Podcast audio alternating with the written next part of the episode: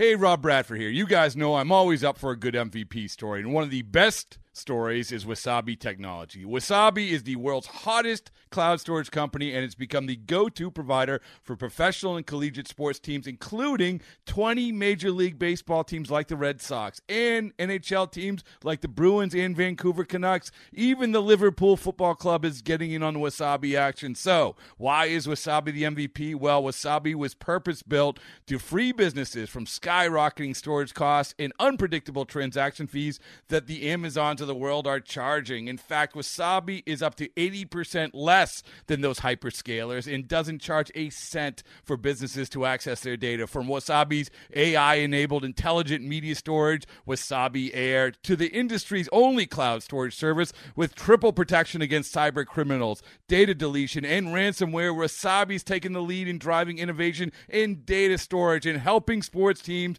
to unleash the power of their data. Wasabi, another Boston-based championship team.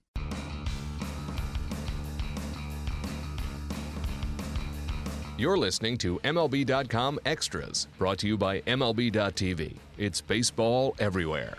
Hello, everybody. Thank you for tuning in. I'm Anthony Castrovince. This is our weekly White Sox chat, joined now by Scott Merkin. And Merk, the White Sox are coming off a 2-4 road trip. I don't know if that qualifies as adversity, but if so, it's probably their first real bout with adversity so far in this regular season. What were your takeaways from that trip?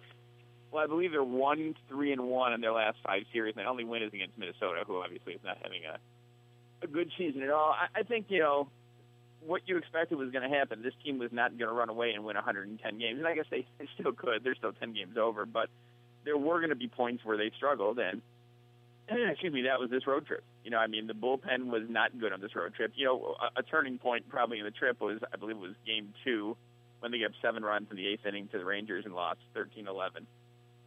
Excuse me. So that will change things right away. But I just think, you know, the bullpen's been great all year. The starting pitching's been decent all year. The defense has been good all year, and the defense remained good. It just had a costly error in the series finale against the Yankees. Mm-hmm. But, you know, things are going to be up and down. It's just the way it goes, and they're entering a real crucial part, even in late May. You know, eventually we're going to be saying it's September, but right now it's still late May, 38 games in. So we'll see how they kind of right the ship with it. You know, they were all pretty excited about not just having a day off after the Yankee series, but having a day off at home, too. So we'll see how they regroup with Houston coming to town on Tuesday. Appropriately enough, you guys were in New York on Sunday, and Sunday marked the start of Joe DiMaggio's hit streak. I say appropriately enough because you had a cool story about Robin Ventura and his hitting streak for Oklahoma State in 1987, 58 games, Division I record. What do you have to say about that hit streak versus that of Joe DiMaggio? Well, he as many people agree, don't think anyone will even come close to Joe DiMaggio's streak. What was it? I guess the closest in modern time is Pete Rose, and he was still 12 games short, right? I mean, he was still a good hitting streak away from tying Joe DiMaggio's hitting streak. You know, so I mean, these guys who've hit 38, 39 in a row, which is amazing, are almost a month away still from tying Joe DiMaggio's streak, which is just kind of crazy. I mean, I think you put that up there with the Cal Ripken streak, and those, and I guess Cy Young's win total also will probably never be touched. And those are records that you can look at and just say, well, you know, it's nice to have set, and you can shoot for them somewhere else, but.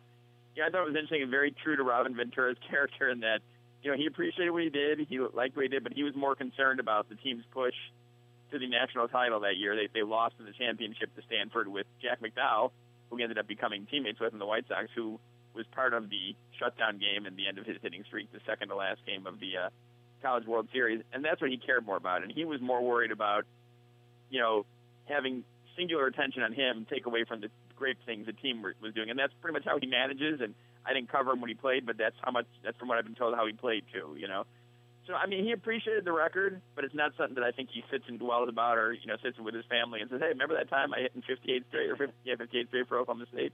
That was great." I think he just, you know, it's there. And an interesting thing, and I don't know if you'd agree with this, Anthony, and I think it'd be a player like this. He thought that in his prime, Ichiro was the best bet to break the record, just because of the fact that, you know, Ichiro would hit routine grounders to short and somehow beat them out for infield hits. And that's almost how you have to have that, because, let's face it, even the guys on the best rolls are not going to hang out line drives for 56 straight games. You got to have a bloop in there. You got to have an infield hit, broken bat hit somewhere. And he thought Ichiro. So they pretty much, people who talked about it pretty much think you know, good speed, good contact guy. Not necessarily even guys like Mike Trout they didn't think would be a candidate because, you know, he's a power guy who strikes out a little bit. So Ichiro, when he mentioned it, was a perfect candidate. I thought, obviously not going to do it now. He's not going to play that many games in a row, but would have been a great candidate in his prime, I thought. Yeah, at this point, Ichiro would just be happy to play in 56 straight games. But that's another topic for another time. Can you think of anyone off the top of your head? I can't really think of anyone, like, you know, just that jumps out at you that you could say, well, this is a guy. I mean, I guess it's hard to pick a guy who you can say even the best of guys aren't going to hit in 56 games in a row, you know? Yeah, it's too hard to even get a hit in today's game with the shifts and everything. Right. Yeah, and the media pressure. But, you know, Adam Eaton had a streak of a different sort that was snapped on Sunday. I think it was, I want to say 62 plate appearances without a strikeout, maybe 61. But it was the longest active streak in baseball at the time. He also, Merck, you may know to this, he entered the week trailing only Jose Altuve in baseball references WAR calculation. So we know not all that is, you know, tied to the offense. A lot of that's tied to the defensive values provided in right field. But really, he's probably been their most productive or most valuable regular here in the early going. Yeah, he was actually leading in baseball reference defensive WAR going into this series against the Yankees. And, you know, it's interesting. He's a very proud kid, very direct kid, good guy, too, you know, and you can tell he really enjoys what he's doing. But he made an interesting point to me in that story about you know, leading in the WAR. And to be honest with you, I don't think these guys really worry too much. I know there are a few. I've seen stories about a few who really do study the sabermetrics, but I don't think they really know. I don't think anyone comes to the park and says, hey, guys, you see I was leading in isolated power or something like that, you know. But he said he feels a little, I don't know what the word is for it, I guess disappointed that people, because he had a rough year last year, and let's face it, the whole team had a really rough year in 15 in center field, that people have already automatically, it's funny how he talks more, almost as much about not wanting to be pigeonholed as just a good right fielder and a bad center fielder, and reminding people that, you know, in 2014 he was a finalist for the Gold Glove in center field. So I think what he's trying to say is that just because he's playing great right field right now doesn't mean it's guaranteed the rest of the year, but just because he played poor center field last year, or had a poor year in center field last year, doesn't mean he's not a good defensive outfielder overall who can play in a number of different positions. So I understand that. You know, I mean, I think in one hand it's kind of like, you know, someone saying, hey, that's a great new haircut because they didn't like your old haircut, you know? And I think that's what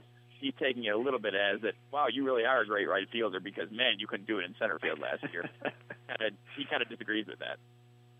Well, it's understandable. You're right.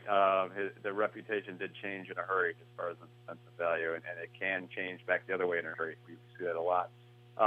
Miguel Gonzalez would like to change his reputation with the White Sox from the early going. He's got a 5.17 ERA so far, 9 earned runs, 15 and two-thirds innings, 1.85 whip.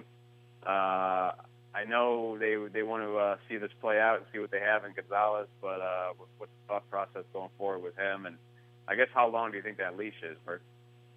Well, as you know from covering many, many games in your time, there's nothing that slows a game down more for someone covering the game than a large amount of walks, you know, than a pitcher who's kind of, I don't want to say nibbling around the strike zone, but just missing the zone. And I can only imagine what it's like for the players who were standing behind him and trying to stay focused and, you know, as Bob Uecker would say, ball 8, ball 12, ball 16. Now, it wasn't that bad for Gonzalez. He thought his stuff was almost too good. He was getting too much movement because his sinker was working. He was getting ground ball outs in that game against the Yankees. But you got to throw strikes. And I understand that there was a little bit of, you know, question with the home plate umpire. I think that went on both sides. I happened to be looking up at the TV a couple of times when I saw some pitches Tanaka threw that were pretty close in that game as well. So, yeah, I think he's just got to focus. He's not a big strikeout guy. Even in his best years at Baltimore, he wasn't a strikeout guy. So he's just got to attack and get those ground ball outs. And answer to your question, yeah, I think he's still the guy. I don't think there's anyone else in the picture right now, barring, you know, any kind of surprise signing or trade. Carson Fulmer is not ready yet. He walked 8 guys his last time out. He's their top pitching prospect. You know, Eric Johnson had a shot. He may get another one at some point. But right now, I think, you know, Gonzalez above Johnson and Chris Beck and Jacob Turner and Carson Fulmer is the interim answer for the White Sox. Yeah. All right, we'll see what happens there. And I want to thank Scott Merkin for joining us. Thank you all for tuning in. This has been MLB.com Extra, Chicago White Sox edition. MLB.TV Premium, the #1 live streaming sports service, is celebrating 13 years. Watch every out-of-market regular season game live or on demand in true HD. Real-time highlights, live look-ins, pitch tracking widget, and more. MLB.TV Premium includes a free At-Bat 15 subscription. Watch live baseball on over 400 mobile and connected devices. Watch at home, in the office, or on the go, every night, on every device. Blackout and other restrictions apply. Visit MLB.TV for details. Okay, picture this. It's Friday afternoon when a thought hits you. I can waste another weekend doing the same old whatever, or I can conquer it. I can hop into my all-new Hyundai Santa Fe and hit the road. Any road. The steeper, the better. Because my all-new Santa Fe is available with H-Trek all-wheel drive, so I can hit the trail without a worry in the world. Heck, with 3 rows and best-in-class rear cargo space, I can pack the whole family in with all our gear. We've got available dual wireless charging for our phones, so we'll never lose touch with civilization, and we won't lose touch with the primordial power of Mother Earth. So which is it? Waste the weekend or do something a little more epic? And conquer it in the all-new Hyundai Santa Fe. Visit HyundaiUSA.com or call 562-314-4603 for more details. Hyundai. There's joy in every journey.